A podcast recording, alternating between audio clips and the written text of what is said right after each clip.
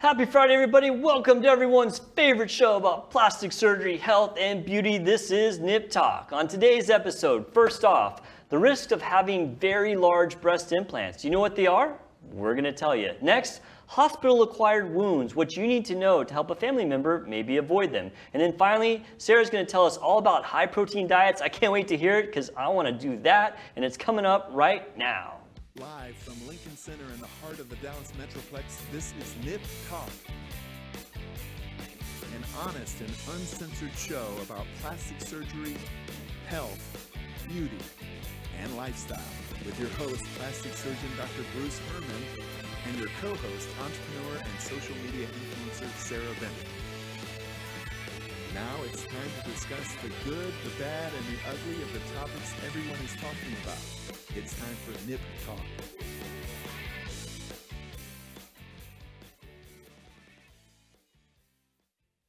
Welcome back, everybody. Thank you guys so much for joining us. We really do appreciate it. Please hit that like and subscribe button. It helps us so much. Also, leave us a comment. We want to hear from you. I'm your host, plastic surgeon Dr. Bruce Hermann. With me is the amazing Sarah. Howdy. Hi, amazing Sarah. How are Hi. you? Hi. In the box is the awesome Travis. Hi, awesome Travis. Hello, how are y'all? Doing good. It's Friday, man. I love Fridays. I, I'm here doing a show. It's the end of the week. Love it, love it, love it. You guys have good weeks? Anything exciting happen? Same old stuff? Mm. Same old. I went to the fair, rode the Ferris wheel. You did? I did. Oh, you know what? I didn't tell you guys, or did I? Did I mention in the last show that I went to the Texas OU game? Oh Yes. yeah, yeah, you did. You said Who you had a won? ticket. So, oh my God, it was crazy. Oklahoma, eh, Oklahoma ended up winning. Oh. Um, but Don't they, they it was. I don't wanna I don't wanna relive it. Don't- I know, I was they- crushed, but the game- They had a better football team for a while than UT? Yeah, but Texas was really, really good this year. Close. But um, Texas won last year, I think too, right? yes. I think they won. La- I think they won last year, if I'm not mistaken. I'm not sure. Yeah.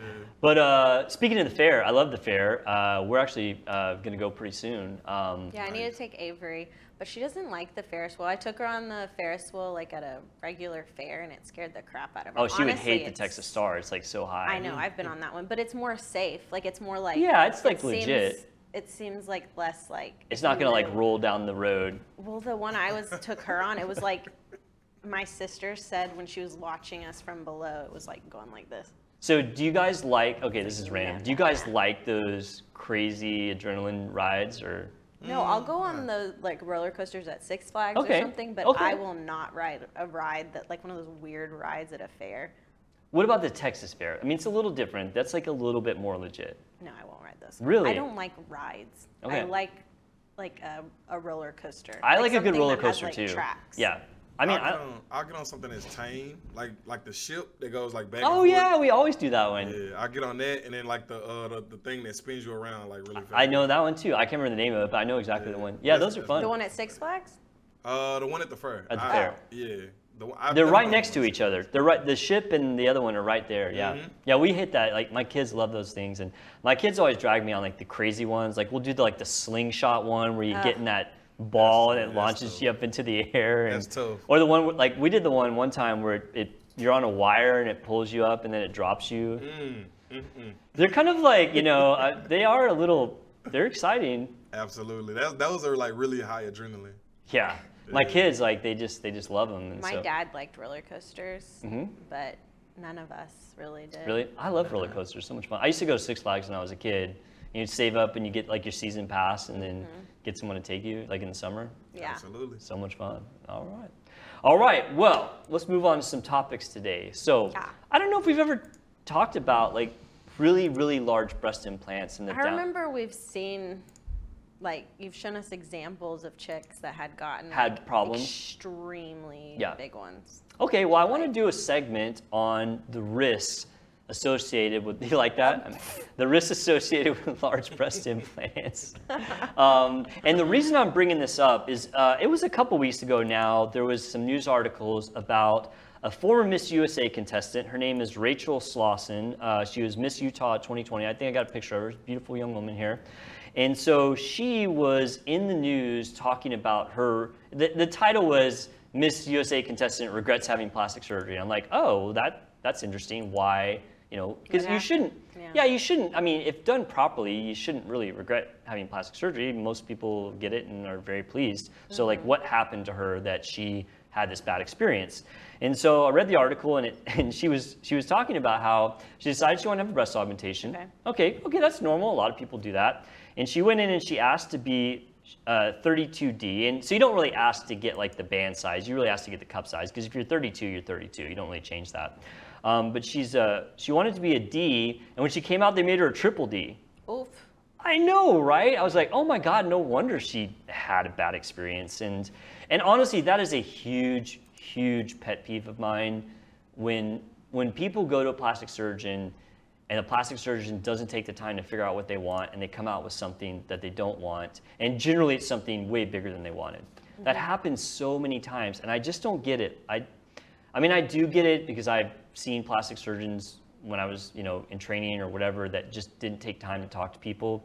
And I, I feel like the reason that it happens is because, well, two reasons. One, one of the most common things people will say after getting augmentation, if they get like a good one, they'll be like, oh, I really love it, and maybe I wish I'd gone a little bit bigger. And so I think some surgeons will, you know, maybe push people to get larger so that they're not unhappy. But I mean, I, I don't have people that are really unhappy. Um, because, you know, I tell them that there are downsides to going really big. And then the other reason is sometimes whenever people have a little bit of sag of their breast, a larger implant kind of helps that. Mm-hmm. You know, a large implant doesn't do the same thing as a lift, but it can kind of, you know, mask it a little bit. Right. And so I think that's why sometimes these surgeons will put in these giant implants. But the problem is, is that you know there's risks associated with that. Like there's problems that can happen, and I see it time and time again in my office where someone will come in, they had a breast augmentation done maybe a few years ago, or you know five or ten years ago, and now they're really unhappy because of either a complication they had from having really large implants, mm-hmm. or their body's changed and suddenly their breasts are out of control. Yeah. And so when I have patients come in to my office wanting breast augmentation, which is one of my favorite things to do, it's a very artistic surgery, satisfaction rates through the roof, patients generally do great. I spend a ton of time talking to them and going over exactly what they want. And if they say that they want something really huge, then I have a really honest conversation with them about, okay, you know, if you decide to go this route, these are the potential downsides. Mm-hmm. And, and, and a lot of people will if they want something maybe a little bit too large, will take my advice and say, okay, that makes sense. Maybe I want to reconsider what I want. Um, and some people say, look, I, I understand what you're telling me. I'm willing to accept the risks and go ahead with this. And if I feel like it's you know not insane, I'll do things you know bigger than maybe I would recommend. Yeah. But I have to make sure that patients understand. You know, and that's where I think a lot of people don't get that experience when they go to doctor's offices Yeah. and it's more rushed, or maybe they're talking to a nurse or something. In my experience, whenever I had mine done, like I remember whenever I was like, it's like maybe a day or two, and I was like, gosh, I hope they hope the swelling goes down. These are Right, and that's super common. I mean, that's a totally separate issue because when you have surgery, yeah, and I tell all my patients this too. I tell them, you know, I did four implants this, this week. It was really busy. You know, every patient I'm telling them, like, okay, when you wake up, you're going to be swollen up top and you're going to look bigger than you're going to be. yeah. I felt like they were like in my face. Yeah. I was like, You're like, please tell me this is they're like invading my life. Uh, They're invading yeah. my perimeter. So, uh, risk of large implants. So this is important because you know there's plenty of people out there that you know might be considering implants themselves, or they have friends that are considering having them. There are definitely risks of getting really big implants. So one, really big implants are much more prone to get out of position, and what that Yeah. means is you want the breast implant to be right behind the breast, and you definitely don't want it to fall down or to the side. And the larger implants, because they're big, because they're heavy, they are more prone to get out of position in the first few months before the layer forms around the implant and locks it in place. Right. And so that's one of the one of the, the risks of getting bigger. And when I say large implants, I'm talking, you know, I use on average 250 to 400. I commonly will use maybe 425, 450. I'm talking more like 500 cc and, and larger. Um, and some of that is depending on the patient because you know there are patients that maybe have really really small breasts and they can take a 450 and it's not Yeah. that big for them. Like I want to know like the maintenance of Dolly Parton's boobs. yeah, I want to know how big her implants are. Yeah, They have to be huge. because she has had to have them done again multiple times. Is she still alive? Yeah, she is. Yes. Yeah, I haven't seen her in forever. She's Banging around. Yeah, Yeah. I haven't seen her. Um, other risks of large implants, they do actually, if you get a really large implant, and especially if your skin's tight, it will actually wear down your breast tissue. You see that commonly when people get big implants and then 10 years down the road, and they're literally just skin and implant because the weight of that implant actually starts to wither the tissue from the pressure. Yeah. That does happen. Along those same lines, incision breakdown is more common when you get a really big implant just because of the pressure. You know, when I do larger implants, I'm, and I do this for every patient, so it's not just these, but you definitely want to make sure that your closures are really good and you're getting a lot of good tissue closed underneath the incision so that there's cushion so that implant isn't pressing on the underside of the skin. Because I have seen people come from other offices, they get these giant implants and the incision breaks down and then it becomes like a real problem. Um, another risk, and this kind of goes along with the malposition, but remember when we talked about the uniboob queen? Yeah. Yeah. I think that was the one that I remember. Yeah, the Uniboob. I, I forgot her name, but she's called. She's on social media. It's called the Uniboob Queen. And so Uniboob is also a risk of having really large implants because it starts to invade the perimeter towards the center, and suddenly you go from two separate breasts to like one big Uniboob. Um, so yeah, it's not that I've, I've had to fix. I've never had that happen to my patients, thankfully. Um, but I've fixed a couple of those because I do do a lot of revision work, and you can fix it, but it just kind of sucks to do it. Um, and the other thing, as far as the, um, well, two more things. One, when you get these giant implants, they tend to look super fake. Now, some people want that. I literally have people come in my office and they say, I want the porn star boobs, which is just code for like, you know, this big, round, fake looking breast.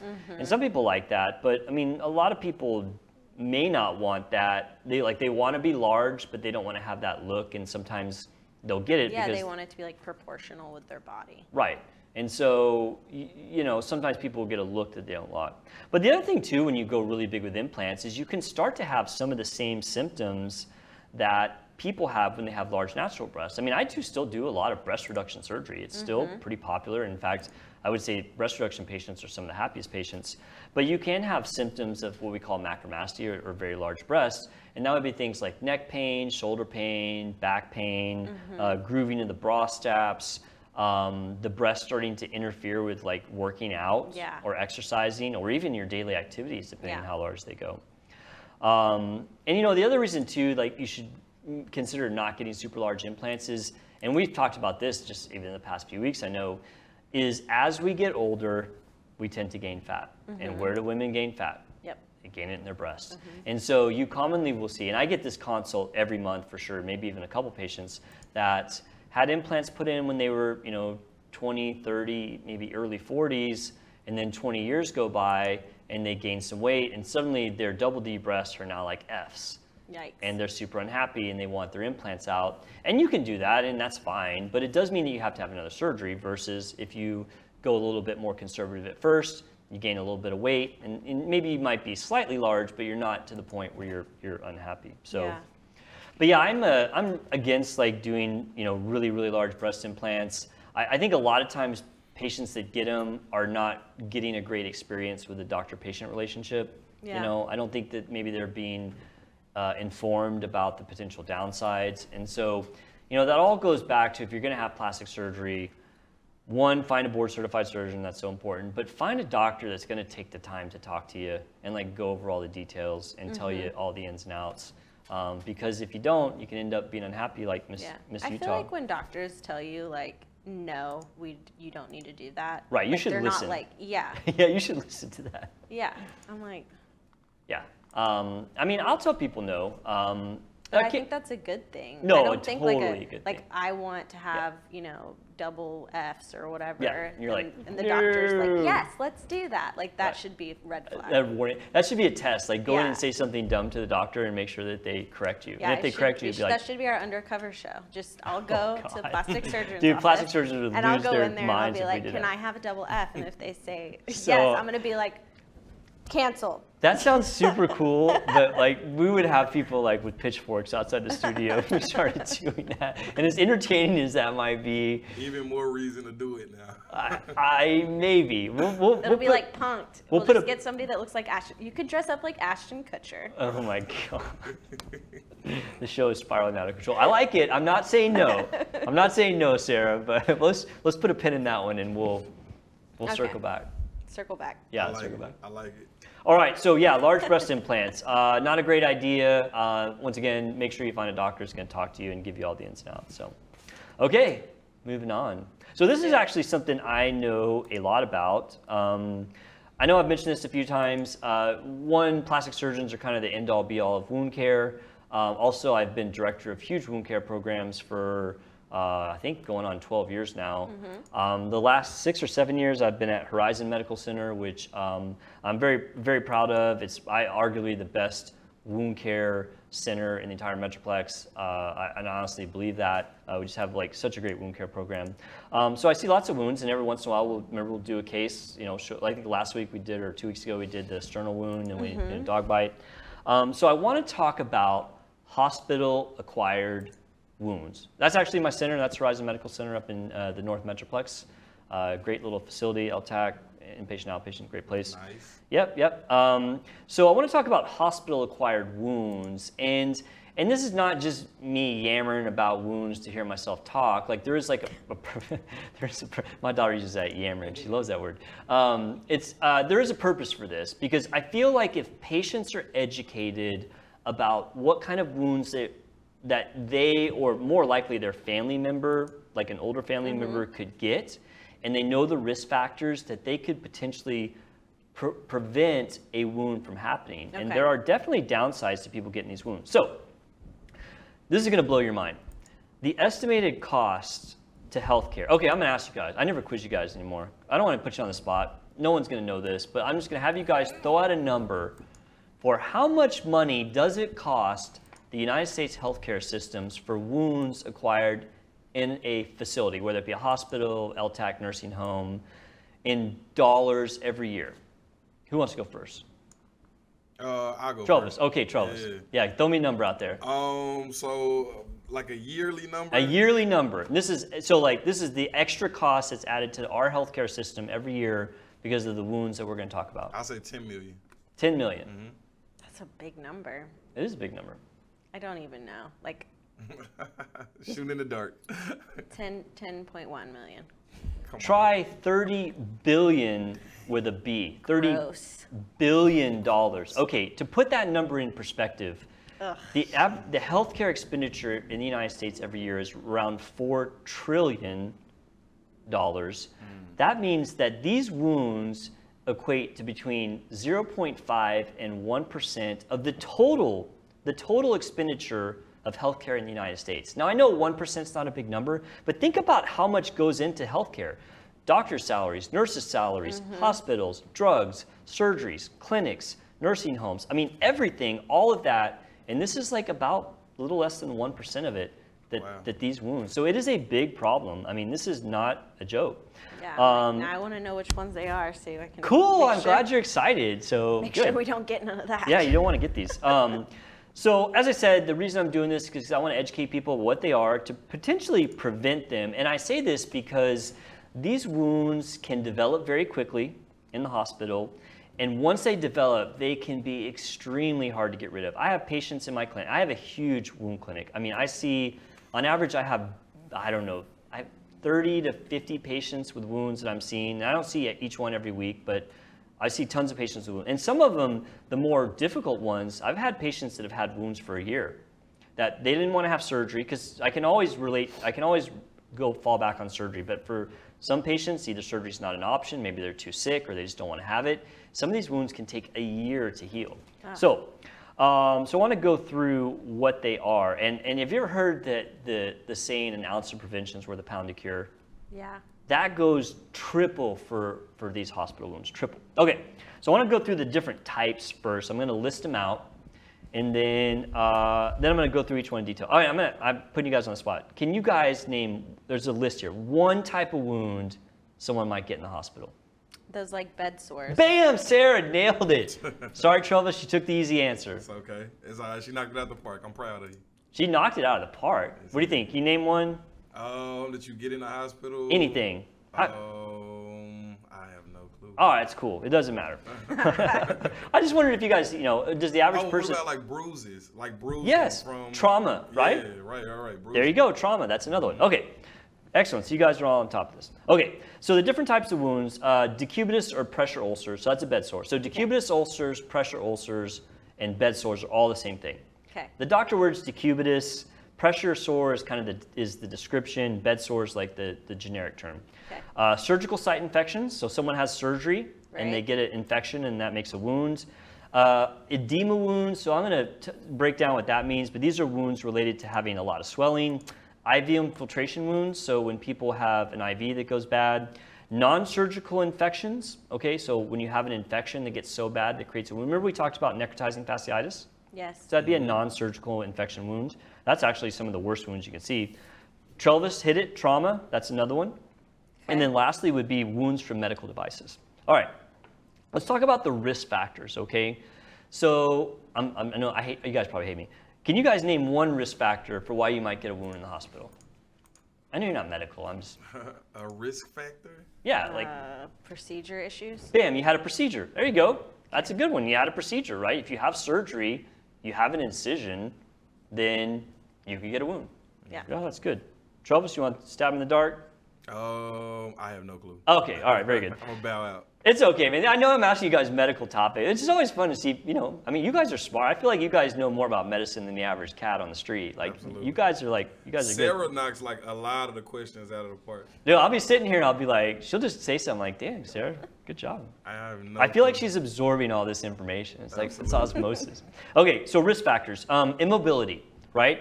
So say you're in a bed sores. right bed sores, right? So you're in a, a trauma, or maybe you've had a heart attack and you're in the ICU, and maybe you're on a breathing machine and they're giving you medications. You're not moving. Immobility. Uh, next, chronic medical conditions. We always talk about diabetes when we talk about risks. Diabetics are much more prone to get wounds, as are people that have things like you know blood vessel issues where their blood flow is not as good. Right. Older patients, mm-hmm. as you get older, your skin gets more fragile, your tissues get more fragile. It's much it's much easier for you to develop wounds. Malnutrition, right? People who are malnourished much more prone to wounds. Smoking, you know, smokers. Smoking's not good for you. I just by the way, That's why they can't advertise. that's why they can't advertise. Obesity, people that are heavier, more prone to wounds. Immunosuppression, so that's somebody that might be on certain drugs that are suppressing their immune system. Okay. Certain medications, things like steroids, which, I mean, that falls into immune suppression. Um, surgical procedures, like you said. Um, incontinence is huge. If people are Yeah. incontinent, much, much more prone to wounds. I'm going to talk about that in a minute. Um, and, and the reason that, you know, it's so important. Number one, these wounds are hard to get rid of. But two, it's been shown clearly that when patients get wounds in hospitals, it increases morbidity. So morbidity is just a word that doctors throw around, which means bad things, like Okay. you know, getting back to normal life or pain or whatever. And then mortality, meaning death. So these are reasons why you would definitely want to prevent a loved one from, from having one of these. Okay, so I'm going to talk most about two things um, because they're the big ones. So you, you said it, Sarah, bed sores, also called decubitus wounds. So we said that wounds, all wounds in the United States cost us 30 billion, billion with a B. Decubitus wounds accounts for 25 billion of that. So it is far and away the biggest type of Yeah. wound that people get in the hospital. In the hospital, um, there are four really common areas that people get these wounds. Sacrum, which is the area kind of in between your, your, your buttocks muscles. Yeah. All right. Um, ischium, which is what we sit on. It's called the, the, the ischial bone is the bone that we sit on. And of course, there's there's fat tissue and muscle underneath it. The hips Okay. is the other one, and the heels. And and also, and this is kind of getting kind of a deeper dive into the the pathophysiology about this. Those pressure points do come along with certain positions. So, for example, if I was to sit in this chair for a year, which I wouldn't do, um, I would get wounds on my ischiums because that's where the pressure is, but I wouldn't get it on my sacrum because there's no pressure on my sacrum. When the sacrum gets pressure is when you're lying flat in bed on your back. Yeah. Then you get pressure on your heels and you get pressure on your sacrum. When you're lying on your side, you get pressure on your hips. Why am I telling you this? Well, if you have a patient or a family member in the hospital and they're staying in one position, then they're going to be at risk for getting wounds in those locations. Yeah. And it's common sense, right? When you're laying flat on your back, like you're on your buttocks, you know, which is your sacrum, and you're on your heels. The back of your head's kind of an honorable mention. Sometimes people will, will get wounds on the back there. So, what are the risks of decubitus wounds specifically? Um, pressure's number one. You know, what we do for our patients, especially when they're immobile, is we um, Are we good? Are we good, Travis? We are. Okay, just checking. The, the monitor here went dead.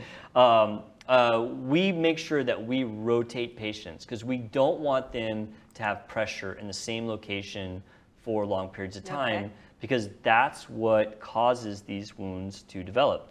And so you might say, okay, what is, what is about the pressure? Well, when you have pressure in one location for long periods of time, it actually inhibits the blood flow. And so what it does, it basically strangulates the life out of those tissues and the tissues die. And then the wounds develop. Um, immobility is the big one too, pressure immobility, incontinence. Man, this is such a huge one. When patients are in the ICU, oftentimes, you know, they'll have a catheter in, but the stool, poop, they poop on themselves. And if, if, if it's not caught quickly, that stool sitting on the skin can cause a wound so fast. And this is one where patients, families can really be helpful because if they, they realize that their family member who might be sick has an issue with incontinence, then they need to alert somebody right away because that's one of the things that can cause, um, cause these wounds to develop. The extremes in weight's a big one. So when people are, are, are really heavy, like obese, Yeah. then they have added pressure. But the flip side is, is if you're really skinny, then your bones are pointier. And so you'll see malnourished patients get wounds really quickly because Yeah. the, they're, they're thin, they don't have that cushion, and so that pressure point causes a wound. Advanced age, also older patients, patients who are ill, smokers, and then also the surface. I use that one, like for example, if somebody was maybe um, like maybe a patient that's in a nursing home and they're sitting in a chair that's maybe like a rocking chair that's hardwood. Yeah. Bad idea. Right. You know, you want to have a nice cushion, and especially people at risk, you want to have specialty cushions for them to sit on because these wounds can develop very quickly. As far as treatment, you know, I'm not going to do a dive into the, the treatment of these. That would be a separate talk. You know, treatment of these is very multifaceted. There's wound care, surgery, all kinds of things you could do. So after decubitus wounds, the big, the biggest next wound that people can develop is surgical infections. Right. So two to five percent of surgeries result in infection. Now, you have to take that number with a grain of salt because it really depends on the type of surgery you're doing. For the surgeries I do, young, healthy people doing elective superficial surgeries, infection rate should be way less than 1%. And, it, and it is. Like, like, for example, breast augmentation, literally in 14 years of doing these, I've had one infection. I mean, this is like hundreds of cases. Um, but it's because I'm doing a simpler surgery. I mean, it's artistic, but otherwise rather simple on a healthy patient. Surgeries that carry more risk are things like intra-abdominal surgery, Okay. GYN surgery, where these are considered more contaminated cases, orthopedic surgeries, and then trauma. Right. You know, when you when you calculate those, those have a higher rate. So the I've average falls into like surgeries. what's that? I've had two of those surgeries. GYN, Or is that is that is GYN? Uh, that's just cat. Is what is that? like like a C-section. okay, yeah. yes. I've had a C-section and I broke my arm when I was a kid. Okay, yeah, orthopedic. Had, Did you like- heal okay? Yeah, I had like pins in my arms and everything. Yeah, I'll like tell you what really common in intra-hospital wound is C-section infections because they're considered dirty cases, you know, because of the, you know, opening the uterus and, you know, there might be, um, it's, they call it meconium when the baby, you know, has a bowel movement in the, in the uh, placenta. Mm-hmm. Uh, and so that gets in the wound. So those are considered dirty cases. So yeah, that's a high one. But uh, the cost of surgical infections, three to four billion. So right there, you see where most of the money comes from with, with wounds is either decubitus wounds or bed sores, and then surgical infections. So for every surgical infection, it increases a hospital stay about 10 days. Okay. That's a lot, and increases the cost of stay by about $20,000. Yeah. That's a big number. Um, it does increase, huh? So it's serious. Yeah, it's serious stuff. It increases the morbidity and the mortality. So, what are your risk factors for getting wound infections? Well, we talked about the type of surgery is important. If you have a loved one that's in a trauma surgery, orthopedic surgery, abdominal surgery, GYN, those are ones a little bit more concerning. If your patient has the illnesses like diabetes, if they're obese, that's a big one. You know, the thicker that tissue is that you have to cut through to get into, like, say, the intra-abdominal compartment, the more likely they are to get an infection. If they're smokers, uh, the side of the location, so like feet, are a place like or lower extremities don't heal near as well as like upper body. Um, and then compromised patients. And so you know as somebody who you know maybe has gone through surgery and you have an incision and you want to know if you're at risk for infection those would be your risk factors. But the other thing to know is timing. Uh, oftentimes when i was doing general surgery we'd get a call from someone on the floor like a nurse or a med student and they say hey patient's got a fever they're one day out from surgery do they have an infection in their wound. And the answer would be no because the average time frame for when people get incisions infections is about four to seven days So you can kind of time that. Now you can get them later. You want every once in a while you'll see somebody get an infection a week, two weeks later, but it's not that common. Symptoms of that: new pain at the incision site, redness around the incision site, and drainage. Okay. Any of those things pop up, you need to let somebody know. And, and the reason I say that is there are a lot of times the first person to know that they have an infection is either a patient or a family member. And if they don't call their doctor, then that can get out of hand and you can get like a, a worse problem. It's always good to catch these things early, whether it be the bread sores or the surgical site infections. So I'm just going to kind of gloss over the other ones because this is kind of getting into the weeds of the rare stuff. Um, anytime people have a lot of edema, so edema is when you're swollen. Okay. Edema is doctor word for swelling. So when people get really edematous, like say the lower extremities, because maybe they have issues with their veins, or maybe they're more sick and they start to gain fluid, that does put them at risk for wounds. The bottom line on those is just being aware of it and getting those extremities elevated to help get the fluid out and getting some compression on it. And believe me, I walk into patients' rooms all the time and they have this edema and like no one's no one's doing anything. And I'm not, you know, slighting my medical colleagues, but there's a lot of stuff going on. Not everyone thinks about that thing, but as a patient or a family member, if you know that Yeah. a lot of swelling can cause wounds, then you can be proactive in the care. Talk to the physician, talk to the nurse, say, hey, what are we doing about this? Uh, non-surgical infections. Remember we talked about uh, necrotizing fasciitis, Yeah. which is that the, the one where the tissue dies. Mm-hmm. Now that's an extreme case of a surgical infection causing a wound, but even smaller wounds that are even lesser infections can cause wounds. So once again, if you think you have an infection, which same symptoms are the same for incision versus just a, a regular infection, go to your doctor. Don't let it get out of hand. Uh, trauma, that's another one. Like elderly patients in hospitals are at risk for falls. Um, I get consults all the time for a patient got up to go to the bathroom, fell, hit their head. Now they got a, a wound on their Oh, head. gosh. Yeah, it happens pretty commonly. Because why? Well, people are tethered to all these IVs. They might be tethered to other machines. You know, they're And then whenever you stand up, like after you've been sitting, laying down for Yeah, a while, you get you- lightheaded. yeah. Yeah, you're totally. ki- and you kind of forget like, like your. I remember whenever I was had after I had my C-section, I got up and I was like, Right. Yeah, you're unsteady on your feet. Yeah, totally. for sure. So falls can definitely happen in that instance. Um, the last one I want to bring up is medical devices. So the classic one that I think about when I hear about this is either a nasal cannula that's giving oxygen that's too tight or a mask that's giving oxygen that's too tight. Pressure on skin over a even a short amount of time, if it's significant, can cause wounds. And, and I'll Yeah. get consults for tubes that cause wounds, uh, nasal cannulas, masks, all of that. So if you have a family member that's you know in the hospital and they have something on them that's really tight, maybe ask, hey, is, is that too tight? Do we need to loosen it? yeah. So that's about it as far as wounds go. I mean, I, you, It's a lot of information. I know, is it too much? Did I drown you in information?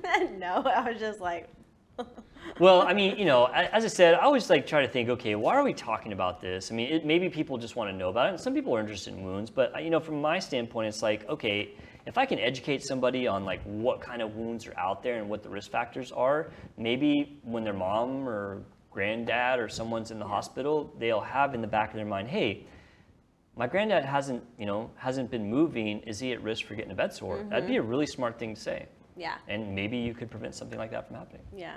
Yeah, education. Yeah, that's facts. Facts. Facts. Speaking of facts, Sarah, Oh, it's are, you my gonna, are you gonna give us some facts about this protein diet? Let me- I'm let me super excited about this because I love protein. It's probably my favorite food group. No, you don't. No, I do. I, I, I love cooking steaks, like steaks, chicken. Oh, I, that's my favorite thing to cook is protein. Okay. Are you talking about different proteins? I'm just talking about you eating enough protein in general. I don't eat enough. yeah. I know that. I get crazy about my diet. What? I get crazy about my diets. Doctor, heal thyself. Okay. All right, teach me, educate me. I'm ready. I, okay. I only have one picture. So One Travis, picture. Yeah. But do we want? Wait, hold on. Do we want to show it now, or is there like a is there like a moment we should show it? No, it's just like a I little thought there were title two. slide. There is. Uh, I thought there were two. I could be It's wrong. oh that wait. one. Oh, Travis. I think I forgot to show one in the Gotcha. last segment. Okay, My bad. gotcha. Don't show that now. This we're talking about food. Don't show. It. There was a wound, so we don't want to show that. No bro. We don't want to show that. Yeah, I forgot about that. Yeah. All right. So this is. I'm just gonna talk to you about like what protein is and how it can help your life and how much you should eat. Okay. I'm. And that's pretty. Now, much is this eat just to stay healthy, or is this eat for like? you, so th- mus- I'm going to tell you what Oh, to okay. eat to, like what FDA is recommended. Okay. and then how to gain muscle.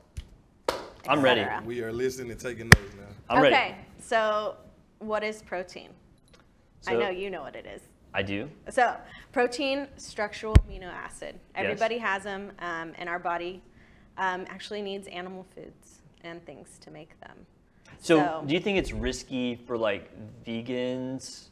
What, did you see any data on that about? Yes. So there are some risks associated with that. What do you mean, like risks? Well, because they're getting it? no, like- Well, it's hard. getting- it's harder for yeah, them, getting but no they animal but they definitely can Yeah. because of tofu and um, Oh, vegetables right. that have high. They can get around it. Yeah. Yeah, I could never be vegan. I love it's hard.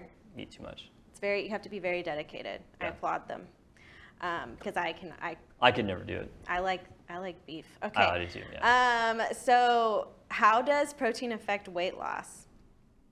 Um, So, are you asking or? I mean, you sh- you could probably answer that if you want. Well, um, you gain calories from protein that's better than certain type of carbohydrates and certainly fats. Yeah. Yeah. Right. Yeah. So. Yes? Um, it boosts your metabolic rate and causes a spontaneous reduction in calorie intake. So it's just Okay. Takes longer to digest, really. So it's a better caloric source for Yes. maintaining weight. Yeah, I've always heard that. I mean, Yes, the yes. Atkins diet's the big one, right? Yeah. Yeah. But that one's like very heavy on red meat, which Nice, they've kind that's right of- up my alley. They've kind of distanced themselves from that because red Oh. meat causes heart disease. Yeah. It increases it an excessive amount. I'm not sure I believe that. I'm just kidding. Okay, so how much protein should you be eating? Uh, so I actually used to know this from when I used to work out a lot. I think you want to have, if you're not active, isn't it 40 to 60 grams a day? Yeah, so they F, like minimum amount FDA recommends like like average half a gram person is like 50 kilo? grams. 50 Uh, is minimum. Yeah. Okay. But like women, of course, it says like it says like 35 minimum for Do you women. count your protein? I know you work out a ton. Do you count your protein? Yeah, I try to. Yeah. So um, most studies suggest 0.7 to 1 gram per pound of lean mass. Isn't that per kilo or is it per pound? Um, it can be 1.6 to 2 point grams per kilogram. Oh, okay, so that's higher than I thought. Okay, Yeah, all right. Um, but and, yeah. and that's for that's for that's for maintenance or for muscle growth? that's if you want to gain or maintain Oh, your right. muscle. Yeah. Gain. Okay. and most people that are want to have Yeah. a high protein diet want to lose weight or Right. gain muscle. gain muscle. Because I remember when I used to work out a lot, I used to try to do two grams per kilo. So I was trying to do like 150 grams per day, Mm-hmm. which sounds like a lot. I my minimum's 100 grams. Yeah, and I'm a little bit lighter than you. Or no, a little bit heavier. Sorry. I was like, Wrong way. "Where? Sorry, I didn't mean that. I'm sure I outweigh you by a fair amount. I don't know. I, I weigh 125. Most people don't think I do. Most people think So I'm I, than that. you know, I told you I, I've been losing weight because Yeah. I just had been out of shape. So I was like around 160 and I lost Yeah. about 10. So I'm about 150, but like I'm lean now. Now Yeah. I'm about ready to start gaining muscle. yeah, you need to increase your protein. I know. I need to put on some muscle. Okay. Sorry, Sarah. I didn't mean to derail you. Keep going. You're doing great. So so most adults that have minimal activity, physical activity, you can get away with 0.8 grams. Okay. Uh, per kilo. per kilo. You Yeah. get away with it. Yeah. Okay. If you exercise uh, with weights and body weights, you can eat 1.2 to 1.7 grams per kilo. Right. That's when I was. Yeah. That's what I would shoot for. Yeah, yeah. So yeah, I eat between minimum 100, max 125. Now, does it matter the type of protein, or are you going to come to that? Yes. You're going to come to it, or I'm going to talk to you about it. Yeah. Okay. Okay. Good. Um, and then, and then athletes like extreme, like Right. a professional, like triathletes they can do like 3.5 Wow. That's grams crazy. per kilogram. Yeah. I mean that makes sense. Like those triathlon because they're doing people. like morning yeah. workout, afternoon, maybe even midday. They're like constantly. I wish I had time to work out that much. Well, so, I mean, that's their job though, Yeah, that's true. so they be make time. Um, so who needs to increase their protein? You? Do you need to increase? I do need to increase my protein for sure. Okay, so pretty much everyone and anyone can increase their protein in Okay. a healthy amount. Um, obviously, um, it's really good for people that are physically active, of course. Pregnant, you should be Mm-hmm. Oh, right. increasing your protein. good. Breastfeeding as well. So they say the FDA recommends to increase it to about 70 grams. Trying to heal wounds. Yeah. That's a big one. Like if you're in the hospital and you're Injuries. infirmed, you want to Yeah. increase your protein because it helps Yeah. you heal. Yep. Bam. Interesting. Um, older adults need more protein.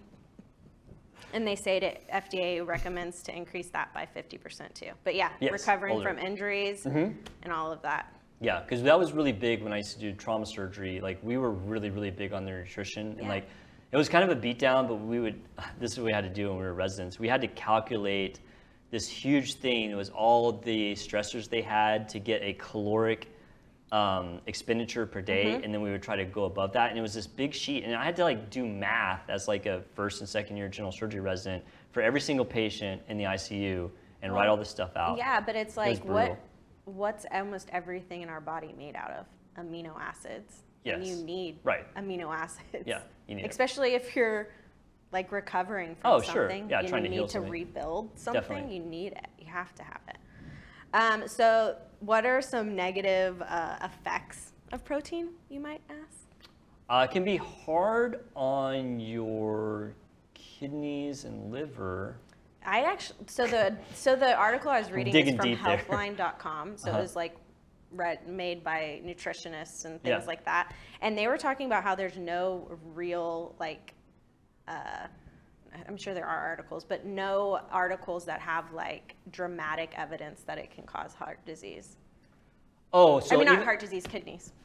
So I would say that's true, but I know for fact that certain medical conditions Yeah, you affect need- your yeah. ability to break it down. Yeah. And so then you have to like Yeah, you do a lower consult protein your diet, Yeah. your doctor, and stuff like Yeah. that for sure. But the average person, that doesn't matter. Yeah. Yeah. So pretty much with anything, like I'm a big fan of everything in moderation and Sure. balance. So again, everybody knows you're not supposed to eat excessive amounts of red meat, Right. so or in high fat protein um, because of your risk for heart disease. Yes. Um, and then um, also when you're like the Atkins diet, to which they've kind of ventured away from it, is that was the red meat one, right? yeah. So it used to be like all meat, like you you don't eat vegetables, you don't All eat meat fruit. all the time. Yeah. Triple bur- patty burger. Yeah. Come on. Yeah, like you, you have a steak and then a side of beef jerky. It's like that's what it was. So it's like no, that's not the way anymore. Obviously, you're supposed to have protein, vegetables, fruit. right. You got to mix it up. Yeah. Um, but yeah, those are some of the the negative effects that can happen. But like with everything, if you're like doing like a new diet, definitely talk to your doctor about. Mm-hmm. Yeah, absolutely. That, especially if you have some pre-existing Yeah, right. existing With certain medical conditions, you want to be a little careful about taking Yeah. huge amounts of protein. Yeah. I try to eat protein, but I hate steak. You I, hate steak? I know it. I know What? it's so weird. It's so That's weird. so crazy. Well- I do not like steak. what's your What's I'm- your protein of choice then? Chicken? Uh, yeah, it would be chicken. I do like chicken. Yeah. Yeah, that's what I was going to say. I just So- can't believe you don't like steak. I do. I just do not like it. Man. And if I do, That's get like it, saying you don't like money. I mean, come It's such a man thing. You don't like red red meat, boy? It's not about that. It's just so awesome. It's like it's like I just don't like money. I just don't just don't like it. I don't like money. I love money. Well, not love it. I like money. But uh, yeah, I don't know. Steak just don't. It don't do it for me. Really? Um, it- Okay. yeah, it just always tastes kind of strange. Wow. I mean, okay. it's healthier for you to eat chicken, anyways, and Is it? fish. Yeah, I mean, Yeah. I've always heard that. Yeah. It is. Yeah, I Chicken, do like pork, like white fish. meat, breast chicken. Yeah. Yes, for sure. Yeah. Pork, no. Steak's my favorite It's though. high I fa- love. that's I a love high beef. fat protein. Is fish really like good for protein, like high in protein? Oh certain yeah. Fish? For sure. Oh yeah. Oh, okay, for really? sure. For sure, Like for tuna. I used to eat a lot of when I was like really working out. I eat tons of tuna. Salmon. Yeah, good. salmon's good. Okay. I love salmon. But that's what we're talking about. So, how to increase your protein, you might be wondering, like in Mm-hmm. your daily life. Absolutely. I'm wondering. Um, eating protein for your first, like, before you start eating any of your like little sides, try to start eating like that piece of chicken first or that Okay. steak first before you touch the taters. And Is the that because of the stuff, other stuff. digestion? Um, You- we know that taters are bad So carbs. I'm we gonna, talked about that. yeah. So um, high protein. We're getting so smart around here. Thanks. We're like three geniuses. Thanks. So eating protein first at meals can help you feel full and keep your blood Oh, sugar right. and insulin levels from rising too high. So high protein intake decreases levels of ghrelin, ghrelin, the hormone, hor- hor- the hunger hormone. Oh, Is that how you spell, say it? I'm not familiar with that one. Ghrelin. So G H R It sounds vaguely familiar. So and so and, and then it increases your metabolic rate uh, after eating and stuff. Okay. So yeah. So um, a second thing is choose better snacks. So instead of eating like a potato chips or whatever. Eat beef those jerky? things. You can, yeah, you can totally eat beef jerky for sure. I like Um, like turkey jerky. Yeah, I need to choose. write Hey. this down. Turkey, dude. If you don't like beef jerky, try, I'll try send the it to turkey you. jerky. Please. Um, so choose stuff. cheese jerky, yeah, for Oh, a filling I snack. I love cheese. Yeah. Have it with some cheese. I mean, just have it with some more cheese. Have it with like fruit and some whole grain crackers. Dude, I love- That's like a little. That's like your own personal little charcuterie Dude, board. can I derail this for one second Yeah. to tell you a story? My wife got me the best gift ever. She got me a membership to the it's the it cheese cheese and fruit of the month club. So once a month we get this thing, and it's like uh, it's from Harry and David, and it's like some type of fruit and then a cheese that goes with it. That's nice. And so she told her friends at work that she got that for me, and they're like, "Why would you get that for him?" And like she's like, "No, no, he's gonna love this." I love She's so right, man. I love cheese and fruit. Me too. Sorry, didn't mean to derail your story. I love It's it. so good. Okay, and then replacing cereal with eggs. Yes. So that's Breakfast like a tacos, simple right? one. Yeah. So like, if you're a busy person, um, I like to cook pre-cooked um, uh, hard-boiled eggs. Oh, I can't do hard boiled.